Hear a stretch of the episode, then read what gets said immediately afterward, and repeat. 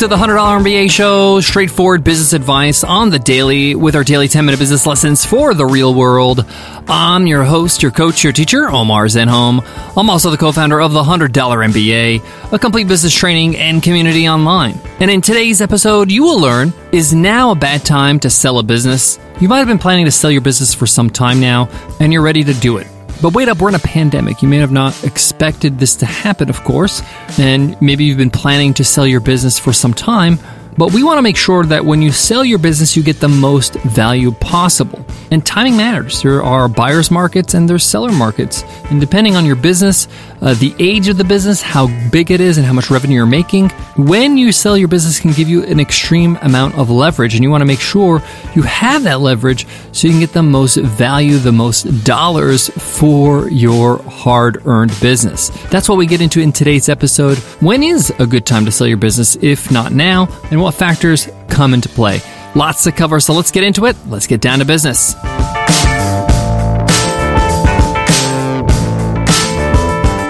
Support for today's show comes from our very own Webinar Ninja.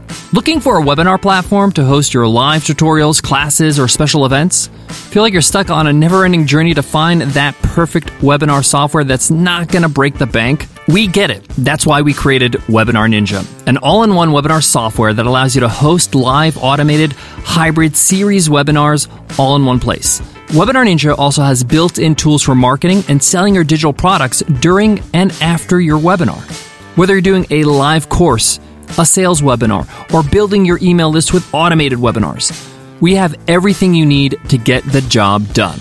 Each plan includes unlimited registrations and webinars. You can also insert pre recorded videos right inside your live events.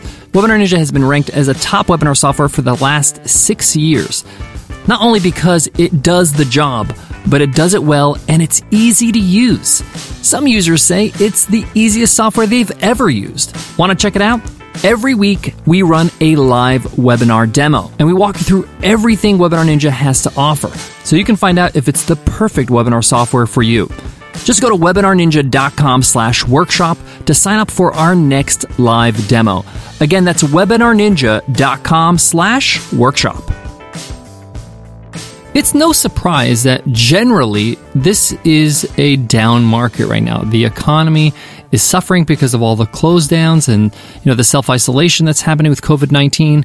And anybody who has cash, has money that is buying something, the buyer right now has a lot of leverage because the options to make money, to have money, are less now than they were before because of these close downs. So if you're looking to sell your business generally in a down market, you're not going to get maximum value. You're not going to be in the best position to ask for the price you're looking for. And this goes for any big asset, whether you're selling a house, a car, or yes, a business. There are exceptions, of course. If you're selling a business that's on the up, that is seeing extreme growth, and these are businesses that are online, that are seeing growth during this pandemic, whether it's online communication tools, remote work tools, online course platforms, things like that. And even if you're in that market, it's probably not the best time to sell anyway because you want to ride that rise so you can get the maximum value. You want to, you know, capitalize on your hard work to get to this point to actually bet on a winning horse, let the horse win a little bit, right? Many people believe that this is actually a really good time to buy a business. In fact, in the next few months, many businesses will be up for sale. And because many of these business owners are looking to, you know, have some liquid assets, trying to make some money, they'll be a lot more reasonable on the negotiating table, allowing you, the buyer, if you're buying the business, a chance to really get a fantastic deal, a deal you probably wouldn't get in any other situation. This is an unprecedented time in our history as a race of human beings, right? As people, as a, a community around the world this has never happened to us where businesses just shut down because of a virus in our lifetime. So, unprecedented uh, things will be happening and it will favor who has cash on hand. This is why many economists will say if you have a business and you can ride out this uh, rough spot in the economy, this is your best course of action because selling it is going to give you really, really low returns. If you can write it out and bounce back from this recession, even if you sell it immediately after the recession's over, you're going to get a whole lot more for your business than if you sold it right now during a recession and at a time where you have very little leverage on the negotiating table. Now, having said that, is it absolutely the worst idea in the world. You should never sell your business during a time like this. I don't believe in black and white in business. I think there's a lot of gray areas. And of course, if you need to sell your business, you have no other choice. Um, then you got to do that. That's just something that you have to do, and you have to bite the bullet of the loss you're going to take because you're not getting maximum value. You may not be there yet, but you might be there uh, ready to sell your business in a few months, maybe even in a year. This is the time where you get your house in order, get your paperwork in order, your finances in order, the legalities of your business, your trademarks, your procedures, uh, your work contracts, your employee contracts. You make sure that if you're going to hand it over to somebody, that it's a clean, easy transition. Everything's transparent. Everything is easy to understand. And not only you, the business owner, can make sense of it. One of the best things you can do if you're looking to sell your business in the next year or so is to hire an accountant if you don't have one already and sit down with them and say, Hey, I'm looking to sell my business. I want to get, make sure all my finances, all my contracts, all my payroll, everything is in order and it's documented and it's easy to understand for somebody who would be interested in jumping in and buying my business. Your accountant will also probably make recommendations to also get a lawyer who can also make sure that all your trademarks are up to date, the way your business is structured is uh, structured properly in terms of its entities, its IP, all that kind of stuff. You may want to leave the business, sell the business, but want to keep a part of it. Uh, maybe your personal brand, your personal blog. You got to make sure that those business entities are separate that way, you can hold on to the things you want to keep and sell the things you don't. This is a very small investment that's going to reap a lot of benefits for the buyer. Uh, and for you, because the buyer is going to be like, "Hey, this this uh, whole business's ship is in order. It's going to inspire confidence. It's going to inspire the fact that they can jump in and take over with ease. It's going to be clear for you. You're going to save money in the long run if you invest in cleaning things up with an accountant and a lawyer." Now, where do you sell a business? There's plenty of sites. Uh, I know that Empire Flippers is a great site for online businesses. If you're looking to uh, sell uh, your your business or buy a business, they're uh, they're basically a marketplace for buying and selling businesses. They make their money off, uh, you know, being kind of the broker or the middleman. I know Flippa does the same thing. But one of the best ways to sell a business is through your network. Letting your network, the people that you know in your industry, in your market, that you're interested in selling your business or you're interested in maybe uh, entertaining any offers, uh, they can put the word out. They can tell people. They can mention it in their next phone call, their next meeting, their next whatever it is to somebody who's always looking to buy businesses. There's always somebody who's looking for a great investment or even a firm. And a recommendation from somebody they know is going to be a whole lot more valuable than just seeing a random listing on a website. So don't be afraid to tap into your network and let them know that you're open to offers. Guys, I got more on today's topic, but before that, let me give love to today's sponsor. Today's episode is supported by Microsoft Teams.